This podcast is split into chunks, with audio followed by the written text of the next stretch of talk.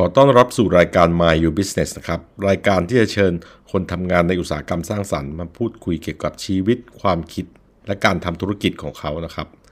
ผมสยามอัตตะริยะนะครับทำหน้าที่เป็นผู้ดำเนินรายการนะครับ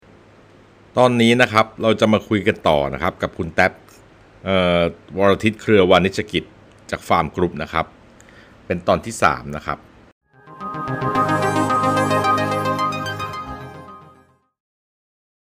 คิดยังไงกับรางวัลครับแท็บ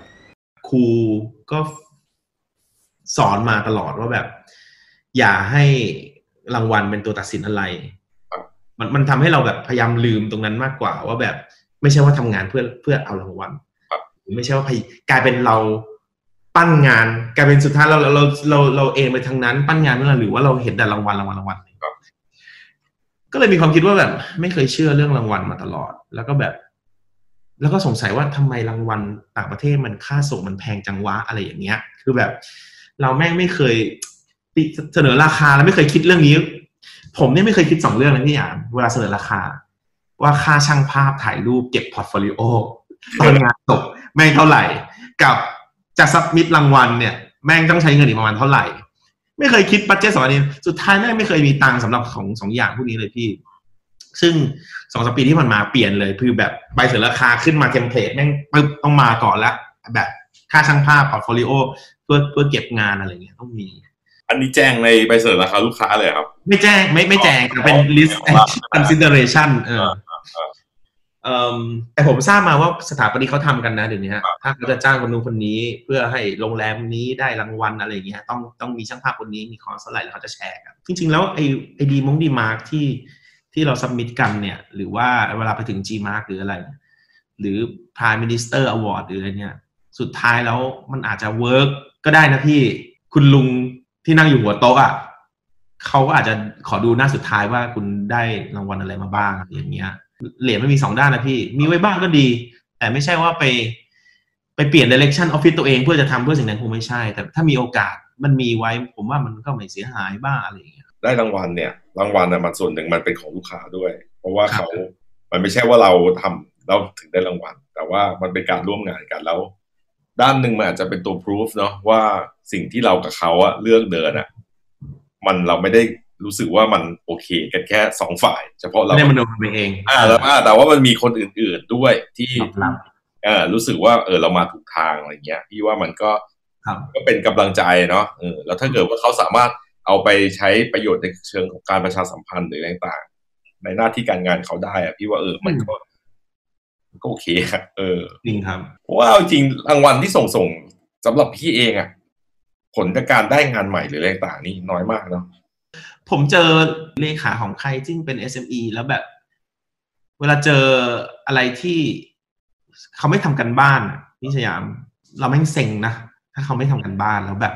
ถามคำถามหรืออะไรอย่างเงี้ยที่บัตเจ็ตมันออฟมากๆ จากที่เวลาไปคุย หรือหรือแบบหรือสุดท้ายเรียกมาทั้งหมดแปดเจ้า แล้วงบแม่งแบบแสนเดียวอะไรอย่างเงี้ย คือคือแล้วแล้วมันรู้วันที่แบบกูต้องขับรถไปแล้วไปบรรรู้วันที่ไปนั่งฟังบรีฟเสร็จอะไรอย่างเงี้ย ผมผม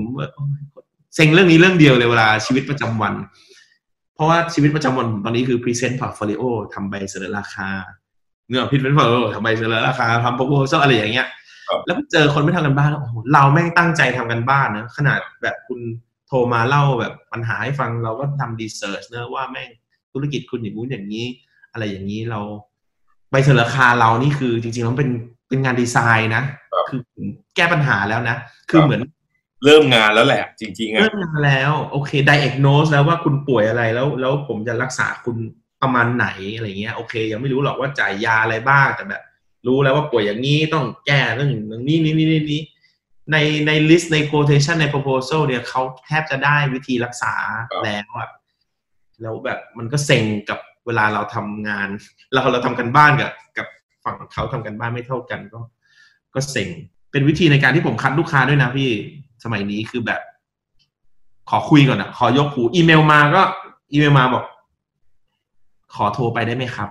แล้วผมจะโทรไปแล้วผมจะจะวิเคราะห์ทางโทรศัพท์ เท่าที่ทำได้นะ ถ้าเกิดอยู่ไม่ไกลผมไปเจอหน้าแน่ๆ ผมต้องวิเคราะห์ว่าเขา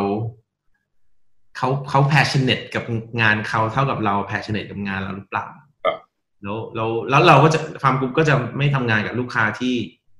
ไม่ passionate กับงานครับเพราะฉะนั้นพี่จะเห็นเลยว่า ถึงแม้องค์กรใหญ่เราจะได้คุยกับคนตัดสินใจ ถ้า layer เยอะแล้วแบบ เราเราก็จะน้อยมากที่เราที่เราจะทำงานพวกนั้น แต่ว่าเราคนที่เราคุยด้วยต้องเป็นคนที่แบบ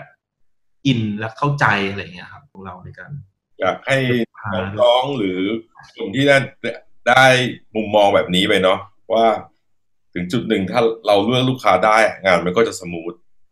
ใช่ครับแล้บวก็เราจะได้งานที่ดี เราไม่ต้องเหนื่อยแก้งานหรืออะไรต่างๆเพราะว่าเราทำงานกับคนที่เขาเข้าใจและเขาให้เกียรติเคารพความคิดเห็นซึ่งกันและกันเนาะอืม ลูกค้าที่โทรมาแล้วแบบได้ยิน Farmgroup มานานมีคนแนะนำแล้วก็ ถ้าเขาเริ่มชื่นชมมาตลอดแล้วอยากร่วมงานมาด้วยเนี่ย อันนี้คือแบบ มันมันดีมันดีไป step หนึ่งแล้วพี่ เพราะว่ามันทุกอย่างมันก็จะง่ายขึ้น เขาทำกันบ้านมาแล้ว เขาอะไรมาแล้วอะไรอย่างเงี้ยครับ อืม ก็พวกนั้นก็จะมีเปอร์เซ็นต์ที่จะ turn out ที่จะเป็นโปรเจกต์ดีๆเยอะ เยอะกว่า เดี๋ยวนี้ไม่มีแข่งแล้วใช่ไหม Farmgroupก็ มีแข่งบ้างครับพี่ต้องบอกตรงว่าอย่างช่วงโควิด เนี่ยเวลามีอะไรเข้ามาหรือแบบเอ้ยบอกเฮ้ยแข่งสองเจ้าเอ้ยเราก็เอ้ยถ้างั้นแข่งก็ได้ แข่ง แล้วก็ต้องถามเขาก่อนว่าว่ามี pitching ฟรีให้ไหมหนึ่งสองผมจะถามว่าแล้วกติกาคืออะไร แล้วผมก็จะถามด้วยว่า แล้วผมแข่งกับใครครับผมถ้าแต่ถ้าเกิดลูกค้าไม่บอกพวกเนี้ยผมผมก็จะไม่แข่งครับแต่ถ้าเกิดเขาบอกมาชัดเจนว่า เออ มีอีกสองเจ้านะเขาคนนี้นี้ เกณฑ์การตัดสินนะ เป็นอย่างนี้นะ แค่คิดนู่นนี่มาอะไรอย่างเงี้ย แล้วผมก็จะมาเช็คกับทีมผมว่าเฮ้ยเราว่างทำไหมเอ่อตัวเลขตัว budget มันมันน่าน่าน่าเสี่ยงนะอะไรอย่างเงี้ยครับ แต่แต่แต่แต่ก็น้อยครับ คือไม่ไม่แข่งทุกงานไม่แข่งทุกงานแล้วก็แข่งบางงานที่ที่มันคุ้มแล้วที่รู้สึกว่าเอออันนี้มันเป็นการแข่งขันที่แฟร์ครับด้วยการแข่งขันที่แบบ เอ้ย เบอร์เดียวเดียวกันเจอกัน เอ้ย เอ้ย อย่างนี้น่าสนุก เพราะว่า best idea win ครับก็เออ ไม่ไม่ใช่ว่าใครเก่งกว่าใครไม่ใช่ว่าอะไรแต่แบบ แต่ถ้าเกิดแบบ มาเจอแล้วอีกสองบริษัท อะไรแบบที่มันคนละลีกกันไม่ไม่ได้บอกว่าเราสูงกว่าแต่คือ อย่างเช่นล่าสุดเขามีเรียกผมไปทำปฏิทิน แต่ว่าบริษัทที่เหลือเป็นบริษัทที่ทำพรีเมียมขายอะ่ะครับมันมันอันนี้มันคือคนละลีกกันอะมันมันคนละคนละประประเทศกัน ก็ทำให้ผมรู้ว่าเขา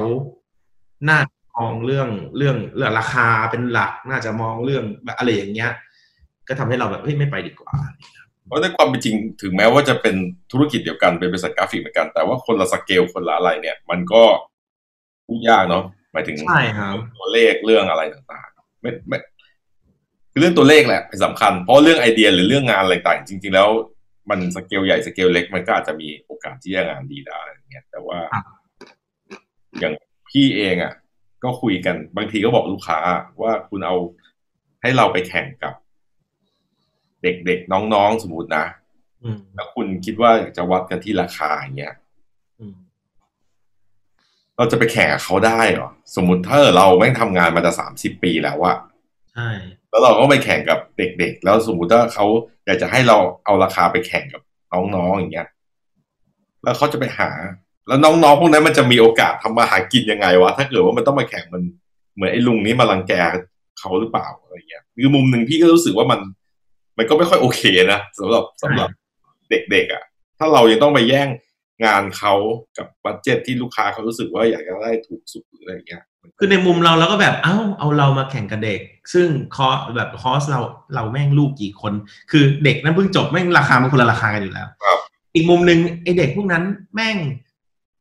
เสนอตัวมาทำงานพยายามจะเหนื่อยเพื่อให้ได้งานที่ไม่เคยทำอ้าวมาเจอแบบสายเก๋าทำปฏิทินมาสามสิบปีติดกันแล้ว อะไรอย่างเงี้ย คือมันก็มีโอกาสผมว่ามันแย่ทั้งสองฝ่ายเลยอะนี่ถึงเพราะว่าอาจจะดีกว่าก็ได้ก็เลือกเขาไปเลยไงคือสำหรับเราอะไม่ไม่จำเป็นจะต้องมานั่งแข่งกันหรืออะไรดู port ดูอะไรดูตัวเลขก็คือ ให้ทำงานโดยที่ไม่ต้องออกแรงก่อนได้หมดแล้วอะคือใช่ไหมฮะคือ อยากทราบราคา อยากทราบ direction ไอเดียอะไรเงี้ยคุยกันเอาก็ได้ เดี๋ยวนี้พี่ใช้วิธีแบบว่าถ้าลูกค้าโทรมาก็โทรกลับ แล้วก็อาจจะบอก range กว้างๆ หรือถาม budget เขาเลยว่าเขามองงานนี้ยังไงอ่าเหมือนกันครับใช่ไหมคือถ้ามันไม่คุยเรื่องนี้แล้วตอนเนี้ยมันจะไปคุยลาเรื่องอะไรวะใช่ คนจะชอบคิดว่าการขับรถไปหาเรื่องต่างๆมันเป็นส่วนหนึ่งของงานที่ฟรีอะแต่จริงไม่ใช่ไงถูกว่าถ้าเกิดว่าแบบงานเหมาไปแล้ว สมมติทำโปรเจกต์ทำอะไร แล้วเดี๋ยวเรียกประชุมอีกเดี๋ยวก็เรียกประชุมอีกเดี๋ยวเรียกประชุมอีก อืมมันมันก็ไม่คุ้มแล้วอะคือเราส่วนใหญ่เรื่องพวกนี้ลูกค้าอาจจะไม่คิดว่ามันเป็นมูลค่า แต่ว่า มันก็เวลาทำกินอะนะมันมีต้นทุนทั้งนั้นแหละ มีสองสามครั้งมั้งครับอืมสองสามครั้งที่แบบ แบบชัดเจนจะแจ้งเลยว่าแบบ โทรมาว่าแบบ คือส่วนมากจะเกิดขึ้นเวลาที่เราเราหลงกลเขาไปเริ่มงานให้ก่อนอะพี่ ทำให้ก่อนนะอย่างนู้นอย่างนี้แล้วก็แบบมาจากบริษัทใหญ่โตเป็นธนาคารใหญ่โตบ้าง หรือเป็นสมาคมอะไรใหญ่โตบ้างอะไรอย่างเงี้ยแล้วทำให้เรารู้สึกว่าเฮ้ยมันเรานิ่งเราเชื่อใจอะไรอย่างเงี้ยแล้วก็เริ่มเริ่มงานไปแล้ว แล้วเหตุการณ์อะไรเกิดขึ้นบางอย่าง ที่โจทย์เขาเปลี่ยน หรือเขาไม่ได้ expect ในสิ่งที่เขาจะได้หรืออะไรอย่างเงี้ยครับ แล้วเขาก็บอกว่ามันเร่งเหลือเกินทำมาก่อนได้ไหมอะไรอย่างเงี้ย มันจะเกิด สองสองเคสหลักๆ ที่ผมจำได้ในชีวิตมันเกิดขึ้นเหมือนกันเลยคือ เริ่มมาก่อนได้ไหมทำเลย ชัวร์แน่นอนอะไรอย่างเงี้ยอืมแล้ว แล้วแบบเฮ้ย แล้วพอแบบมีการเปลี่ยนแปลง งั้นขอ เจ้าแรกคงขอแบบขอเอาแบบไปพัฒนาต่อเองนะ อีกเจ้าหนึ่งคือแบบ เออ เดี๋ยวยุติแค่นี้ เก็บค่า cancellation fee มาอืมแล้วพอเห็นราคาแล้วก็จะเหมือนกันก็คือโทรกลับมาว่า อะไร ทำไมคิดอะไรขนาดนี้ ผมขอจ่ายแค่ราคาตลาดนะ ผมก็ถามราคาตลาดคืออะไรครับพี่ ก็เนี่ยทำงานมาเท่าไหร่นะ ประมาณเดือนหนึง ก็ผมคิดว่าทำมารอบหนึ่งมีตอนนั้นมีโลโก้มาให้กี่แบบอะไรอย่างเงี้ยก็สามหมื่นแล้วกัน อืมผมแบบพี่พี่แบบ พี่พูดอย่างนี้ได้ไงอะไรอย่างเงี้ย ก็ก็ก็ก็ แล้วสุดท้ายเขาก็บอกโอ้ถ้าอย่างนั้นถ้าไม่เอาผมก็ไม่จ่าย คุณก็ไปฟ้องเอาแล้วกัน เขาก็ เขาพูดอย่างนี้ตรงๆก็หวังผมก็รู้แล้วว่า ก็ก็เจอคนเฮี้ยก็ก็ชีวิตก็ต้องเจอก็เราก็เลยคิดว่าแบบเออจ้างทนายฟ้องไปหรืออะไรมันก็ไม่คุ้มเราเพื่อเงินแบบไม่กี่แสนอะไรอย่างเงี้ยพี่แบบเสียเวลาอีกต้องมารวบรวมอะไรอีกก็ คนที่มันเป็นคนโกง มันคงโกงอะครับคนเออ ก็ดีที่ชีวิตก็เจอเจอแค่ประมาณนี้ ที่ที่เหลือก็แบบ โอเคไม่ได้ตังค์เนี่ยคือลูกค้าบางทีเขามีปัญหาอะไรมันเข้าใจเดี๋ยวเราให้ฟังตั้งแต่ brief แล้วกันครับ คือ Out of Office เนี่ยเป็นเป็นลูกค้าเนี่ยคือ The Mall Group เนี่ยค่ะคือ Emporium นี่แหละครับ ห้างห้าง Emporium Department Store เนี่ยทุกปีเนี่ยช่วง summer เนี่ยเขาก็จะจัดปกติคือเซลล์ครับ เอาของในห้างมาเซลล์หลังๆ ก็เริ่มมีจัดเป็นแบบธีมแบบเอ่อสนามบินบ้างแบบ terminal แบบคนกำลังจะออกไปเที่ยวซัมอะไรอย่างเงี้ยเขาก็มีธีมมีธีมก็เริ่มดีไซน์ เริ่มมีธีมเริ่มอะไรมากขึ้นเรื่อยๆ จนมาถึงปีที่ที่เขามาคุยกับผมเนี่ย ก็เพื่อนเพื่อนผมที่ที่เป็นผู้บริหารอยู่ในนั้นนะเขาก็แบบเฮ้ยอันอันนี้มึงต้องมาช่วยว่ะอะไรอะก็ไปฟัง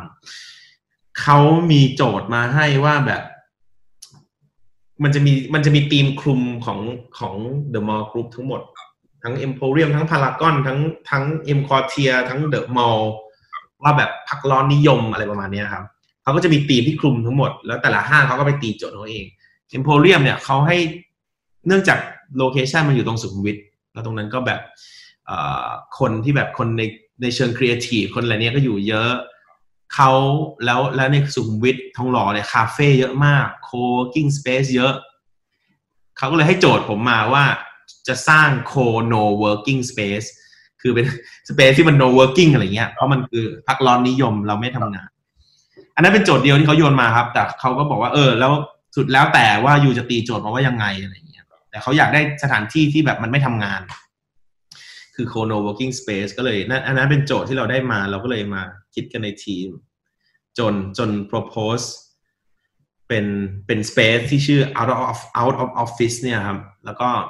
ได้แรงบันดาลใจจากแบบ ไปไปดู research ไปดู research ว่าแบบไอ ออฟฟิศญี่ปุ่นที่มันคนแม่งฆ่าตัวตายเยอะที่สุดเนี่ยคือแบบสภาพมันแม่งจะเทาๆมันจะอะไรอย่างเงี้ยเราก็คือไปเราก็หยิบ element พวกนั้นมาไฟล์ออฟฟิศสีเงินเงินๆที่เป็นซี่ๆแต่เราก็เอามาแล้วก็มาทำเป็นแบบ เป็น photo backdrop เป็นเหมือน tanning bed ด้วยเป็นอะไรด้วยอะไรอย่างเงี้ยแล้วก็เอาของมา twist กัน แล้วก็เป็นครั้งแรกที่ลูกค้าเขายอมให้เราแบบสร้าง product ขึ้นมาใหม่ เพื่อ Space นี้เพราะว่าทำให้แบรนด์นี้มันเป็นแบรนด์ที่มันน่า believable ขึ้นมา เราก็เลยได้ได้ทำของพรีเมียมได้ทำเสื้อยืดทำกระเป๋าทำนู่นทำนี่ แล้วก็ประมาณ 40%อีก 60%ก็คือเอาของในห้างแหละมาเซลล์เหมือนเดิม แต่ว่าผมก็ทำแพ็กเกจที่มันใหม่ทั้งหมด มาใส่ทูบมาใส่อะไรที่มันเป็นออฟฟิศบ้างอะไรเงี้ยนะครับ ก็กลายเป็นแบบของที่เราทำแม่งขายหมดเออของของที่เขาเอามาขายแล้วขาย แต่ก็ขายดีก็ขายดีแล้วก็ แต่งานนั้นรู้สึกเป็นงานที่ผมว่าทำให้น้องๆในทีม คือแบบต้องให้เครดิตน้องในทีมทุกคนเลย เพราะว่าทุกคนทั้ง 2D 3D Project Manager เนี่ย ได้มีส่วนร่วมในการทำ Space นั้นให้เกิดทั้งหมด Project Manager เขาก็จะแบบเฮ้ยเขาจะไปดิวเบียร์มาแจกตอนเย็นเป็น Happy Hour เขาไปทำนู่นนี่มา ทางทีม 3D ก็ทำ Space ขึ้นมา ทางทีม 2D ก็ออกแบบ Product ทำ Branding ทำ Social Media ทำ Packaging คือเราได้ทำ skill ทุกอย่างในออฟฟิศเราได้ทำหมดเลย plan ตั้งแต่ Social Media Key Visual Space ก็เป็นงานที่แบบโหได้วัดกึ๋นมากเพราะแบบใช้ทุกอนูใช้ทุกความสามารถทุกคนเนี่ยครับ เออเจ๋งเจ๋งเจ๋งพี่ชอบสนุกดี ตอนมัธยมเนี่ย ตอนที่ผมเกเรเกเรนะ ผมเล่นดนตรีนะพี่หยามแล้วก็ ผมกับเพื่อนๆก็มีวงมีวง แล้วก็เราไปแข่ง Hot Wave Music Award ครั้งแรก ผมเล่นเบส แล้วเราก็จริงๆ เราก็ไม่ค่อยเก่งเท่าไหร่ แล้วก็ไม่ไม่ได้ชนะเลิศแต่ปีนั้น Body Slam ได้ได้ได้อันดับหนึ่งมั้งอืมก็เลยเขาไม่ได้ใช้ชื่อวงนี้ด้วยซ้ำไปใช่ไหมละอ่อนครับชื่อละอ่อนแต่ก็เอ่อก็ยังจำได้เลยวันวันที่ไปแข่งเข้ารอบสามสิบวงสุดท้ายแล้วไปแข่งก็ยังเล่นเล่นต่อต่อๆกันอะไรประมาณเนี้ย ก็เลยดนตรีก็จะบอกว่าก็เลยดนตรีก็เลยเป็นสิ่งหนึ่งที่ที่ผมผมชอบมาตลอดนะแล้วก็ตอนผมไปเรียนที่อเมริกา ก็มีวงกับเพื่อนฝรั่งที่นู่น แล้วก็แบบมีเพลงของตัวเองแล้วก็เล่น cover บ้างก็เลย ก็เลยชอบดนตรี ชอบหมดทุกแนวด้วยครับพี่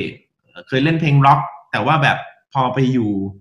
เอ่อไปอยู่ตอนปีหนึ่งไปอยู่กับเพื่อน แล้วเพื่อนๆเขาฟังฮิปฮอปฟังอะไรกันก็ฟัง ก็เลยชอบชอบเพลงแบบทุกแนว ชอบฟังดนตรี แต่ว่าหนังผมก็จะ ก็ชอบดูแต่ก็ผมไม่ไม่ไม่ค่อยอินอะไรมากเท่าไหร่คือ ไม่ชอบดูหนังอาร์ตอะไม่รู้ไม่ชอบดูหนังที่ต้องเยอะมากคือสำหรับผมหนังมันคือการผ่อนคลายมั้งก็คงคงเลยเลยเราไม่ได้เสพมันในในเชิงแบบวิเคราะห์อะไรมากมายอะไรอย่างเงี้ยอันนี้ชีก็วิตผมก็มีดนตรีอะไรนะครับ พี่ก็เป็นแบบนี้ เออคือคือแบบกูก็คิดเยอะพอแล้วกูไม่อยากจะคิดแล้ว ใช่ผมเลยรู้สึกว่าแบบ มันมันไม่รู้มันอาจจะอาจจะเป็นเพราะว่าโตมาแล้วหนังมันใช้เป็น entertainment มาตลอดมั้ง แล้วเวลาที่มาแก้ปัญหาทางสังคมผ่านหนัง หรือว่ามาสะท้อนอะไรผ่านหนังเนี่ย ซึ่งเออผมไม่ได้ไม่ได้จะ diss ใครแต่ว่าแบบคือคือเข้าใจว่าทุกคนก็ต้องมีทางออกใน craft ของเขาแต่ว่า แต่ว่าเราแค่แบบเราเราเราใช้หนังใน อืมใน purpose นั้นใน purpose entertainment มาตลอด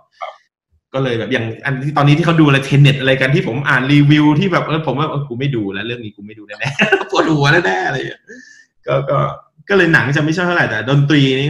ลูกๆ ผมก็ผมก็ปลูกฝังให้ฟังเพลงอืมเขาก็จะเด็กที่ฟังเพลงหรือไม่จำเป็นต้องเล่นดนตรีก็ได้ครับเขาเขามีความสุขนะพี่ ผมรู้สึกว่ามันทำให้ชีวิตเขาแม่ง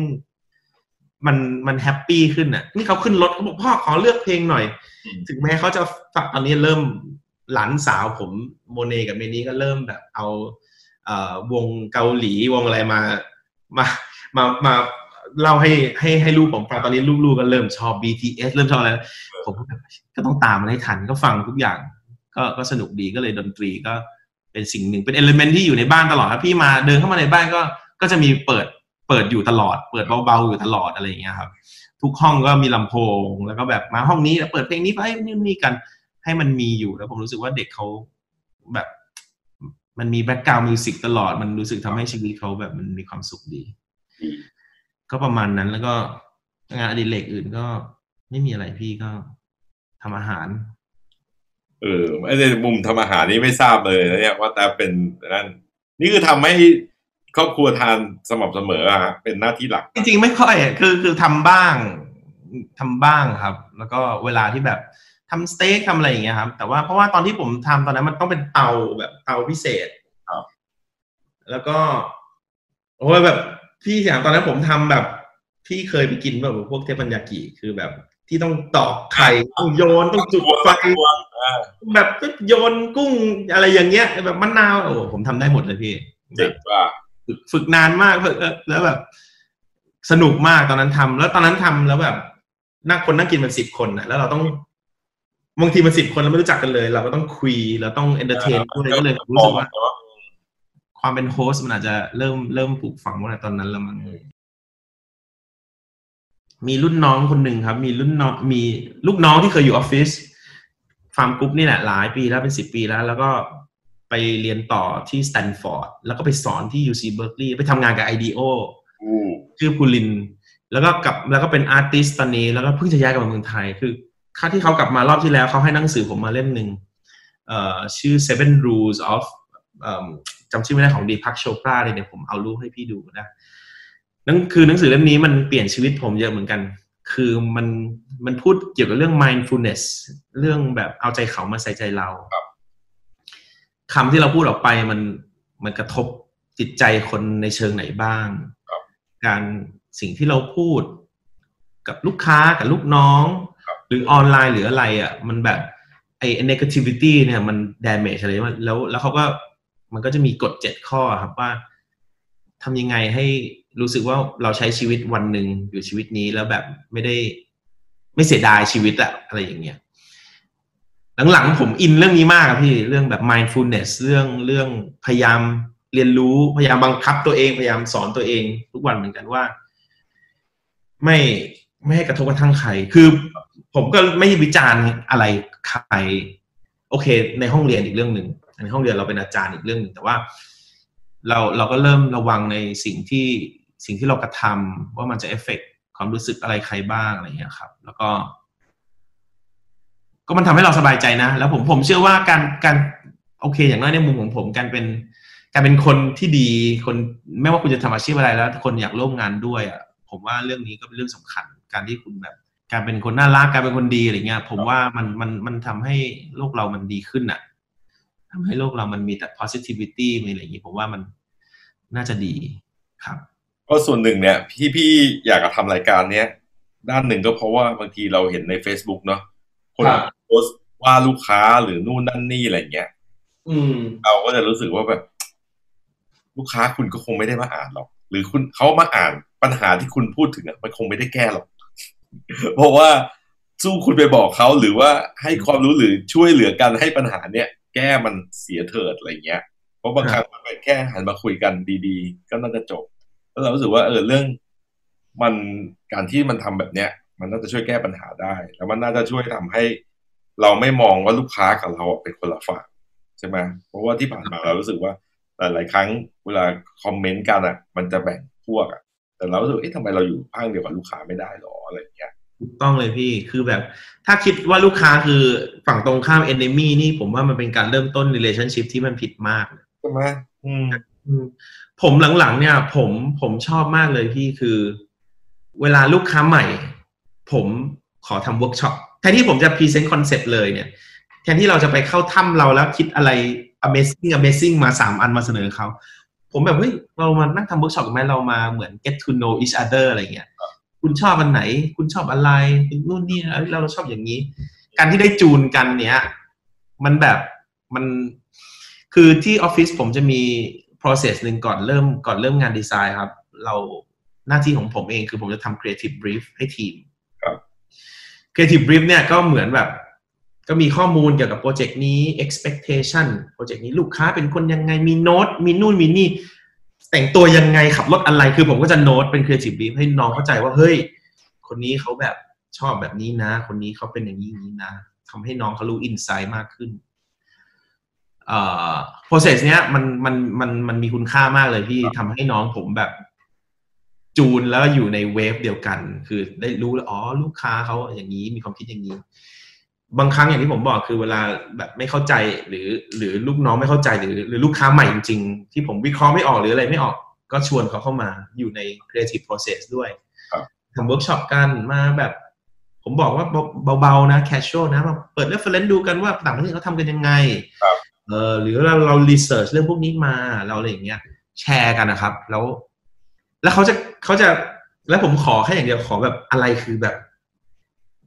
ผมใช้คำว่า strong yes อันนี้คือ yes yes คือแบบโอ้ใช่เลยพี่กับ strong no คือแบบโอ้นี้แม่งโคตรไม่ใช่เลยเฮ้ยมันทำให้หนทางข้างหน้ามัน มัน เออเออใช่ครับพี่มันเป็นกลวยแบบไปถึงไปถึง solution ได้ดีมาก ก็เลยเลยเห็นด้วยเลยการที่นั่งอยู่ฝั่งเดียวกับลูกค้า การที่แบบฟังเขาอะการที่เข้าใจว่าข้อแม้เขาคืออะไรบ้าง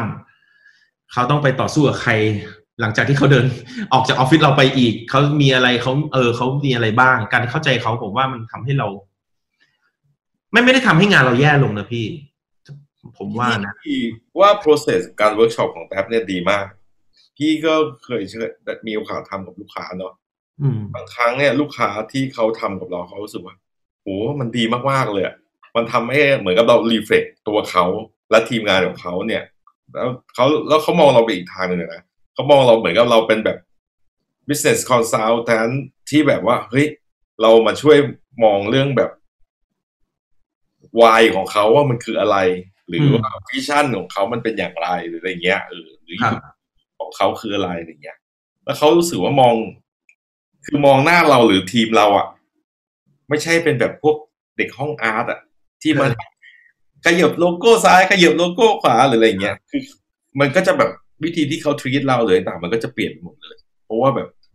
แล้วส่วนหนึ่งคือสิ่งที่มันเกิดขึ้นระหว่าง conversation นั้นอะมันกลายเป็นว่ามันมันเราแชร์กัน ในงานที่เรามา present เขาครั้งต่อไปอะมันมีส่วนหนึ่งที่เป็นส่วนใหญ่ ๆ ด้วยของเขาอะที่เป็น input เข้ามา มันจะไม่ใช่ว่าอยู่ดีๆไอ้ดีไซเนอร์ไอ้พวกนี้แม่งไปอย่างที่แท็บบอกไปเข้าถ้ำ สั่งอยู่ดีแม่งตรัสรู้ขึ้นมาสามอันมาให้เขาจิ้มอะอย่างนั้นนะเขาไม่ได้รู้สึกว่าแบบเขา relate กับ process นี้ตรงไหนเลย แต่พอสิ่งที่เข้ามาเนี่ยเขาเห็นเลยว่าเออเราทำการบ้านยังไงเขาอยู่ส่วนไหนในงานของเราหรืออะไรเงี้ย แล้วเราจะ develop มันต่อไปยังไงอย่างเงี้ยมูลค่าของงานมูลค่าของความไว้เนื้อเชื่อใจหรืออะไรต่างมัน มันเปลี่ยนไปหมดเลยอะใช่พี่ relationship คือผมถึงขนาดแบบแฮปปี้มากคือ เวลาลูกค้าเขาเวลาเราผ่านจุดนั้นแล้วเรารู้จักกันแล้ว แล้วเราแบบเขาไว้เนื้อเชื่อใจเราคือผมก็จะช่วยคุณให้คุณขายของได้หรือคุณได้ solution ที่ดี แล้วคุณก็ช่วยผมอะไรอย่างเงี้ยคือเรา พอเรารู้ตรงนี้คือเวลาเขาจะขอแก้อะไร คือผมเคยพูดแค่แบบอันนี้แล้วกันเดี๋ยวผมดูให้เขาแบบโอเคงั้นผมสบายใจแล้วคุณดับดูให้หน่อยแล้วคือตอนนั้นไม่อาจจะเลือกระหว่างสีเทาเข้มกับสีดำอยู่ก็ได้นะแต่คือแบบเขาก็ตัดสินใจไม่ได้ แต่แบบ พอมันมี relationship นี้อยู่ผมบอกเฮ้ยเดี๋ยวผมดูให้นะไม่ต้องห่วงเดี๋ยวผมกับทีมดูให้ เขาก็จะแบบตัดปัญหานี้ออกจากชีวิตเขาเลย เขาก็รู้สึกไว้เนื้อเชื่อใจแล้วแล้วงานเรามันก็ง่ายขึ้นเยอะด้วยพี่ แต่ชีวิตก็ผ่านมา ผมเชื่อว่าทุกคนก็ผ่านมาหมดที่ลูกค้ามันขยับซ้ายอีกนิด ขยายใหญ่อีกหน่อย คือทุกคนก็ผ่านตรงนี้มาหมดอะไรเงี้ย แต่ก็แบบ ผมว่ามันต้องผ่านตรงนั้นมานะ มันเหมือนว่าแบบมันต้องฝนกระบี่อะ คือแบบต้องผ่านตรงนั้นมาถึงจะรู้ว่าแบบเฮ้ยแบบ จะได้รู้ว่าลูกลูกค้าเป็นอย่างนั้นเพราะอะไร แล้วเราต้องมีลูกค้าแบบนี้ดีกว่าอะไรอย่างเงี้ยที่มันที่เรา respect ซึ่งกันและกันเนี่ยสิบห้าปีวันนี้มีวิกฤตอะไรบ้างที่แต่รู้สึกว่ามันหนักหนักมา แล้วแบบที่ผ่านผ่านอะไรมาได้ยังไง ตอนแรกครั้งแรกเลยที่รู้สึกคงน่าจะเป็นที่อาจจะเป็นน้องๆเซตแรก ๆ ที่อยู่ตั้งแต่แบบ อยู่ตั้งแต่บริษัทสองผมมีสองสาคนนะครับแล้วเหมือนกับช่วยสร้าง ช่วยสร้างกันมาจนแบบสิบห้าคนได้อะไรอย่างเงี้ยคือช่วงนั้นผมรู้สึกว่าเป็น แล้วมันเป็นทีมเซตเดิมเซตแรก ๆ ที่ที่ช่วยกันอะไรเงี้ยแล้วแล้วพอเซตนั้นเขาอิ่มตัวกัน แล้วเขาเริ่มแบบ ออกไปเปิดเป็นสามสี่บริษัทคือทุกคนออกออกไปในภายในปีหรือปีสองปีที่ทุกคนทยอยออกกันไป ช่วงนั้น ก็รู้สึกดาวช่วงรู้สึกดาวเหมือนกัน รู้สึกดาวว่าโอ้เราชีวิตจะไปต่อยังไงคือเราน้องพวกนี้มันเก่ง แล้วแบบคือคือน้องเก่งอะ่ะ คือแบบผมใช้โปรแกรมไม่เก่งเท่าเขา ผมไม่รู้แบบเอออะไรไม่เก่งเท่าเขาคือแบบ ก็ต้องพึ่งเขาแล้วเราเราก็คิดว่าเราเจอวิกฤตแล้วอะไรเงี้ยแต่ก็ อันนั้นมันก็ทำให้เราเข้าใจตอนนี้ว่าแบบว่าว่าทุกอย่างมันก็ผ่านไปได้ แล้วเราก็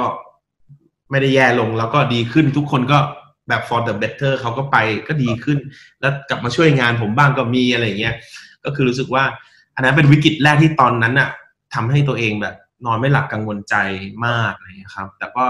มันน่าจะเป็นความอ่อนหัดของผมเองด้วยในการเป็นแบบเจ้าของธุรกิจหรือเป็นเป็น leadership ที่อาจจะไม่ได้ดีพออะไรเงี้ยมันก็ทำให้เราเรียนรู้หลายๆอย่างการเป็นผู้นำคนมัน มันมันยากนะพี่ตอนนี้คือแบบการที่จากดีไซเนอร์เป็นเป็น leader เนี่ย แบบมันค่อนข้างค่อนข้างขัดแย้งกับนิสัยหรือของตัวเองมากเลย หรือว่าสิ่งที่ตัวเองเรียนมาว่าคุณต้อง attention to detail แต่การที่คุณจะ lead คนคุณต้องปล่อยให้ได้ อยากจะจับมือมันวาด ผมมีสเก็ตในใจแล้ว แบบโอ้ทำไมไม่ทำอย่างนี้คือแบบ แล้วก็เห็นมันว่า บางคนก็คิดไม่ออกอยู่สองอาทิตย์สามอาทิตย์ผมก็แบบกูอยากจะบอกว่าเหลือเกินอะไรอย่างเงี้ยเราก็ต้องห้ามไว้คือคือบางทีมันยากนะแต่ว่าแต่มันก็มันก็ pay off มันทำให้เขาแบบทำให้เขาเขาก็ฝนฝนใบมีดฝนดาบเขาอยู่เหมือนกันอะไรอย่างเงี้ย ก็เหมือนกับเราช่วงแรก ๆ เราก็เนี่ยกันก็มาเรียนรู้เป็น leadership ก็หลังจากวิกฤตตรงนั้นก็ ก็หลังจากนั้นมาผมก็ค่อนข้างแบบพยายาม ปลงไม่ได้ปลงก็คือแบบรับได้อะก็ต่อสู้กับมันไปเรื่อยๆอะไรอย่างเงี้ยพี่จนจนบริษัทมันก็โอเคมาระดับหนึ่งก็ไม่มีอะไรโหดเท่าโควิดละสำหรับผม ไม่มีอะไรโหด ไม่ไม่เคยเกิดมาไม่เคยเจออะไร คือ วิกฤตต้มยำกุ้งแฮมเบอร์เกอร์ หรืออะไร คือ graphic design มันมันมันยังมีงานทำอยู่เรื่อยๆคนก็จะเริ่มอะไรเล็ก ๆ คือคือมันเหมือนเรามีอะไร เราไม่ได้โดนแช่แข็งเหมือนโควิด ที่แบบ แม่งทั้งประเทศแม่งโดยมันสูญยากาศ แต่แบบกูยังต้องจ่ายเงินเดือนอยู่อะไรเงี้ยผมว่าครั้งนี้ก็น่าจะโหดที่สุดในชีวิตละ หวังว่าแม่งจะเป็นครั้งสุดท้าย แต่ก็คือ แต่ก็ทำให้เราเรียนรู้อะไรเยอะมากเลยนะพี่ว่าไม่มีอะไรแน่นอนจริง ๆ ผมเชื่อว่าคนมีของมันมันรอดนะคือแบบ แบบคนที่มีของอะ คือมีของนี่คือแบบ ไม่ว่าจะเก่งในสิ่งที่ตัวเองทำ หรือไม่ว่าเราจะทำอะไรที่คนอื่นไม่ทำหรือว่าเราจะโคตรจะเป็นสายลึกในสิ่งที่เราทำหรือว่าเรายังไงก็ตามอะแต่ถ้าเราไม่ใช่แค่แบบกลางๆหรือล่างๆที่แบบทำไปงั้นๆน่ะผมว่าทุกคนรอดหมดนะถ้าถ้า